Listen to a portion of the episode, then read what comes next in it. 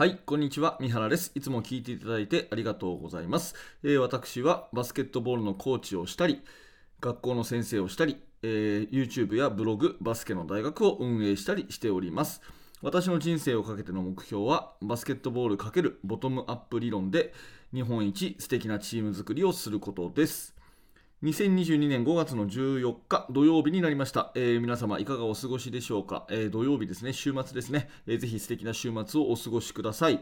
えー、今日のテーマはですね、オフェンスは I、ディフェンスは We というですね、えー、有名なあの言葉がありまして、まあ、私の中で、えー、好きなですね、えボブ・ナイトヘッドコーチの、うん、すごくいい言葉だなと思った言葉を紹介させていただきます。えオフェンスは I、結局オフェンスっていうのはファンダメンタル、個人のファンダメンタルね、え I っていうのは私ってことですね、えオフェンスは私っていうのがすごい大事になってくるよと、最終的にはね。うん、一方でディフェンスっていうのは We、私たちですね、えー、個人のフットワークとかそういうのも大事だけれども、最終的にはチームルールを徹底できるかどうか、これにかかっているよという、そんなお話でございます。えー、ぜひですね、最後までお聞きお聞きください。えー、本題に入る前にお知らせを2つさせてもらいます。1つ目はメルマガ講座です、えー、バスケの大学では指導者の方の役立つ内容をメールでお届けするサービスを行っています。えー、ぜひ興味のある方は下の説明欄からメルマガの登録をお願いいたします。最初の1つ目で限定の動画も差し上げています。えそれともう1つは YouTube メンバーシップですね。メンバーシップの方は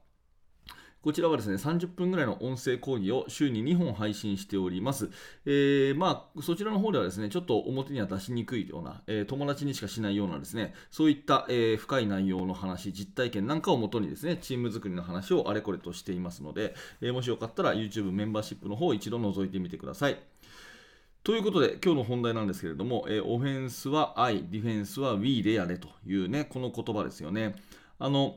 まあ、かの有名なボブ・ナイトヘッドコーチがね、えー、その著書に書いてあって、まさにその通りだなというふうに私はずっと思ってるんですけど、最近 NBA のプレーオフがやっていて、やっぱりこういう部分がいろんな面で見え隠れするなというふうに思うんですね。うん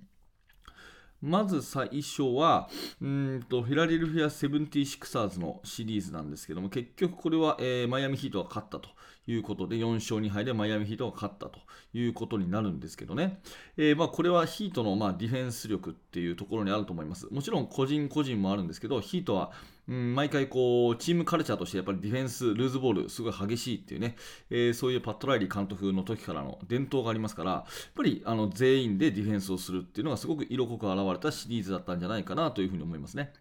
と同時に、うん、シクサーズの方の個人技っていうのもやっぱり光っていて、えー、まずはジェームズ・ハーデンがですね、えー、個人でしっかりと得点が取れるという上に、このシリーズはもうね、まあ、怪我を押してプレーするって言っていいでしょう。あの、エンビードがですね、得点王のセンター、エンビードが出てきて、やっぱり出てきた瞬間にですね、試合に勝つと、2戦2勝のタイにまで持ってったんですよね。っていうように、やっぱ個人の力ってすごい大きいなっていうふうに思いました。ただ、ゲーム6、第6試試合、昨日の試合に関しては、スタッツを見る限り、まあ、あのー、やっぱりハーデンが抑えられたというふうに言っていいでしょうね。オフェンスっていうのはやっぱ個人が機能しないとなかなか最終的には結びつかないっていうそんな例なのかなというふうに思います。まあ、一方でですね、えー、驚きなのがあのウエスタンカンファレンスのダラス・マーベリックスとフェニックス・サンズですよ。こちら、いよいよ第7戦まで行きましたね。私の予想だとフェニックス・サンズ、あれだけ好調なので、まあ、4-0はないにしても4-1でサンズかなと思ってたら、意外や意外ですね、マーベリックスが粘っております。で、これはもう、あの、一重にルカ・ドンチッチのやっぱり力の力っていうかね、えー、個人技っていうところが大きいのかなと思ってて、昨日も33点取ったんかい？すごいことですよね。で、フェニックス・サンズは、えー、113対86っていう、もうサンズにしてはありえない86点というようなね、えー、成績になってますけれども、はいまあ、そんなところでですね、やっぱり個人の力で、得点を取るっていうところが大きいなというところとともに、ディフェンスは全員の組織でやらないとなかなか勝てないっていうのが、なんかこういうシリーズでもね、えー、いい悪いは別として、そういうところがまあ見えてくるというふうに思ったわけですね。で、えー、まあ、ここから話の後半なんですけど、意外とですね、私たち指導者は、これをね、反対に考えがちだなっていうふうに思っています。まあ、どういうことかっていうと、オフェンスは愛ではなくて、えーその We で考えがち。ディフェンスはその逆っていうことですよね。まあ、具体例で言うとですね、結局オフェンスは個人の能力を最終的には高めていくのがすごい大事ですね。まあ、要はシュート力ってことですよ。ねえー、ボールを持ってノーマークだったらシュートを入れられる。だから、えー、そういうシュートフォームとかですね、まあ、インサイドだったらね、ステップワークをして、えー、フックシュートを打つとか、そういうフィニッシュスキルですよね。これ一番伸ばさなきゃいけないんですけども、まあ、とかくフォーメーションとかにね、こだわりがちっていうか、なんかフォーメーション、をやればオフェンスがうまくいくっていうふうに思ってる指導者は結構多いと思うんですよ。まあ、もちろんね、そういうチーム戦術があって個人技が生きるっていうところなんで、全くなくていいってわけじゃないんですけど、最終的にスコアをするのは個人というところは忘れちゃいけないと思います。だから個人のね、シュートフォームっていうのをしっかりあの作っていくってことは非常に非常に重要なのかなと。うんまあ、加えてね、パスのスキル、そしてドリブルのスキルっていうね、基本的な3つのパス、ドリブル、シュートっていうこの3つのね、ファンダメンタルを徹底的にまあ年間を通じて伸ばしていくということがオフェンスは結局大事なんですよね。まあ、それができないで、えー、フォーメーションでね、いくらこう何か新しいね、最新の戦術をやったところで、えー、全く機能しないのではないかなというふうに思います。で、結構これが逆になりがちなんですよね。シュートフォームなんて一度も教えたことない先生がね、やたらこう戦術をこういろいろあれこれ教えていくっていうパターンは、えー、20代の頃の私と同じようにですね、結構あるんじゃないかなというふうに思います。なので、この辺はあの確認しておいた方がいいかなと思って私は今日話をしてるわけですね。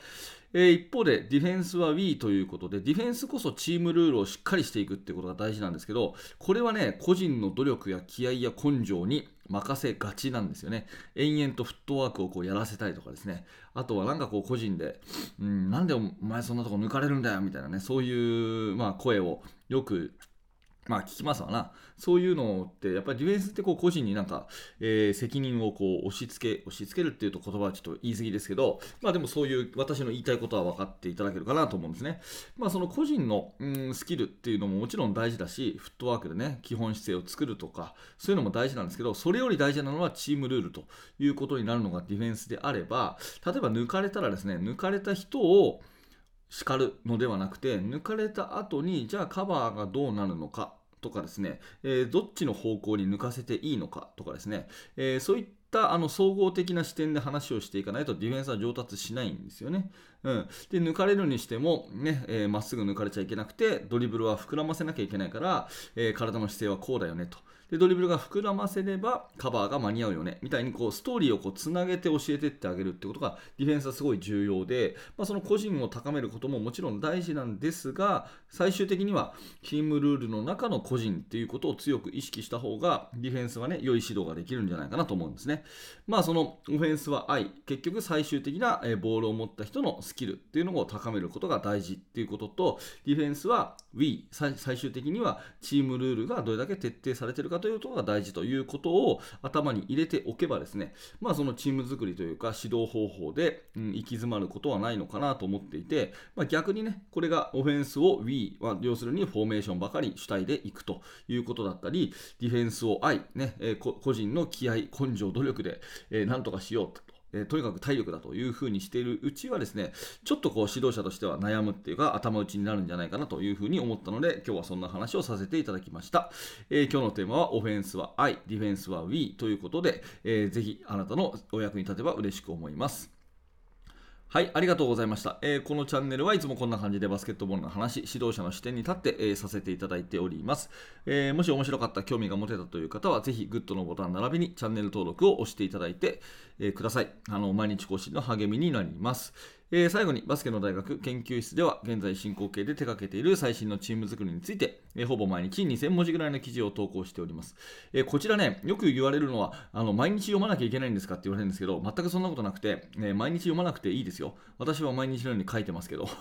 あの私の感覚では月に1個か2個うん、1個か2個なるほどと思う記事があれば十分かなっていうふうに思いますので、大体本ってそんなもんじゃないですか。本ってこう1行だけね、いいなと思うことが見つかれば、それはもうその本買った意味がありますよね。まあそんな感じでですね、1記事ぐらい、まあワンフレーズぐらいなるほどと月に1回思っていただければというぐらいのふうに、え、思ってますので、え、全部読む必要はない、あの本当に中身の濃い本のような、え、そういった内容がですね、投稿されています、えバスケの大学研究室。ぜひちょっとでも興味のある方は下の説明欄から一度覗いてみてください。はい、最後までありがとうございました。三原学でした。それではまた。